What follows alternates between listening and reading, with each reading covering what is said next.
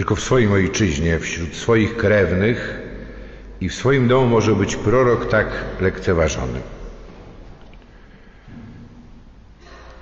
Znamy dobrze to zdanie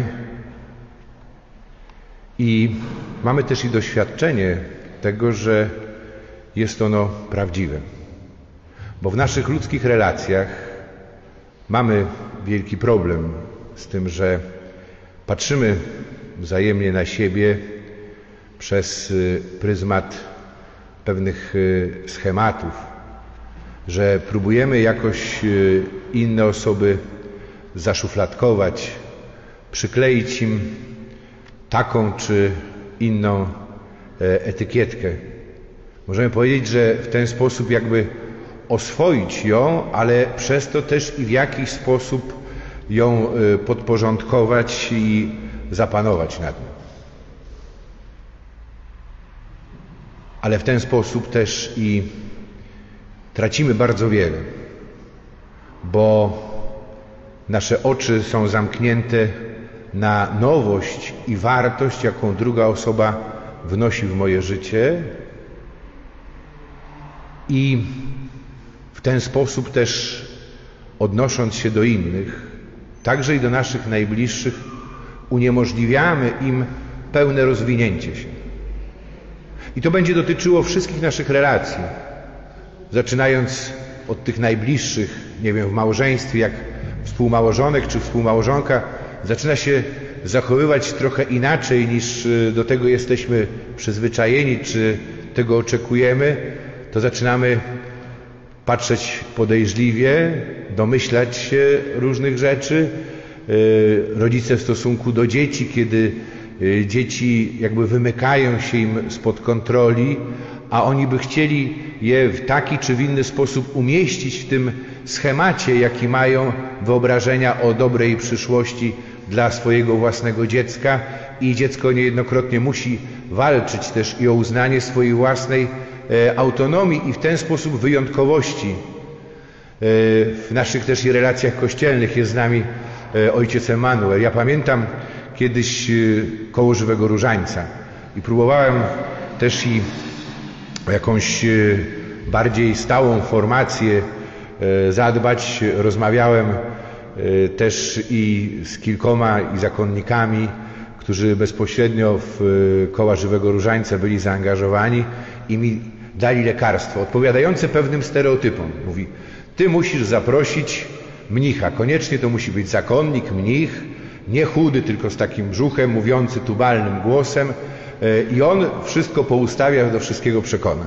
No nie było lepszego niż ojciec Emanuel, który też i wtedy zajmował się kołami żywego różańca, przyjechał do nas, ale co się okazało, że jednak pewne schematy i stereotypy nie wszędzie są e, jednakowe, bo są też i pewne schematy odnoszące się do naszej relacji z Panem Bogiem.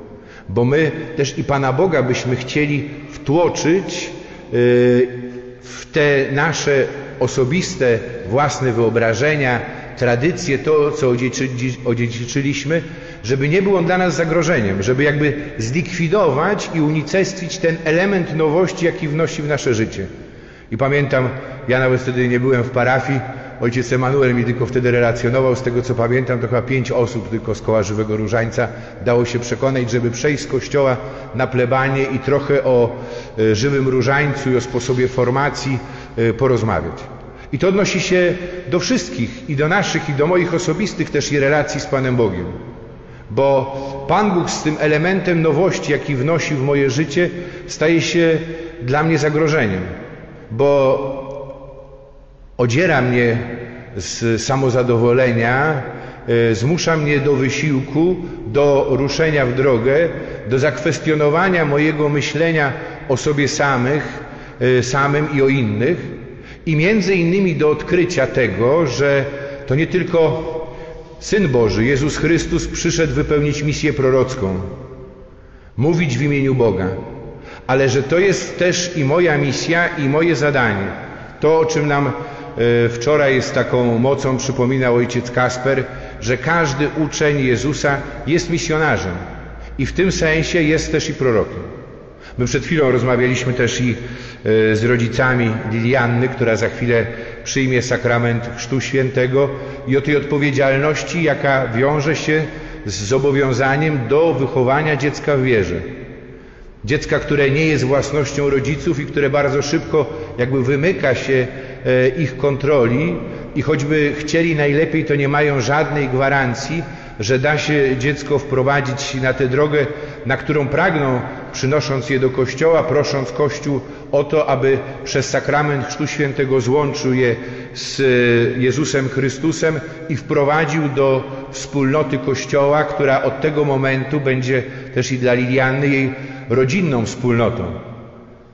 Ale rodzinna wspólnota oznacza, że w tej wspólnocie ona ma prawo oczekiwać, że nie tylko zambony z ust księdza, diakona czy jakiejś upoważnionej osoby, ale od swoich bliskich, ale też i z tymi, z którymi się spotyka, usłyszy to, co mówi Pan Bóg. Nie na zasadzie opinii, że słyszałem, czy mi się wydaje, tylko yy, mówiących y, wprost o tym, tak mówi Pan Bóg, jak słyszeliśmy w pierwszym czytaniu y, w powołaniu proroka y, Ezechiela. I tak jak Ezechiel ma od samego początku świadomość tego, że będzie się spotykał z oporem i z odrzuceniem, tak i my żyjemy w takiej, a nie w innej kulturze. Kulturze, która z jednej strony ma swoje chrześcijańskie korzenie, ale której chrześcijaństwo udało się zrelatywizować. Y, I czemu po części my też, jako ludzie wierzący, się podporządkowaliśmy. Zgodziliśmy się na to, że y, nasza wiara została odarta tak naprawdę z życia, bo została odarta z tej nowości, a nowość to jest też i spontaniczność i nieprzewidywalność. I że ta kultura, w której żyjemy i która niesie jeszcze w sobie te elementy y, dawnej przeszłości życia, które kiedyś y, w niej było, dzisiaj przeciwstawia się temu, co my otrzymaliśmy poprzez Słowo Boże, poprzez Pismo Święte, poprzez e, nauczanie Kościoła, poprzez świadectwo świętych ludzi jako projekt prowadzący do pełni życia, e, do zbawienia. I dzisiaj, kiedy stajemy przed tym ołtarzem Jezusa Chrystusa, kiedy gromadzimy się we wspólnocie, to staje przed nami pytanie, po pierwsze, o naszą gotowość do tego, aby odrzucić nasze schematy, nasze przyzwyczajenia, żeby przestać się bać tej nowości i wsłuchać się w Słowo Boże i zacząć poszukiwać śladów obecności Boga w moim życiu.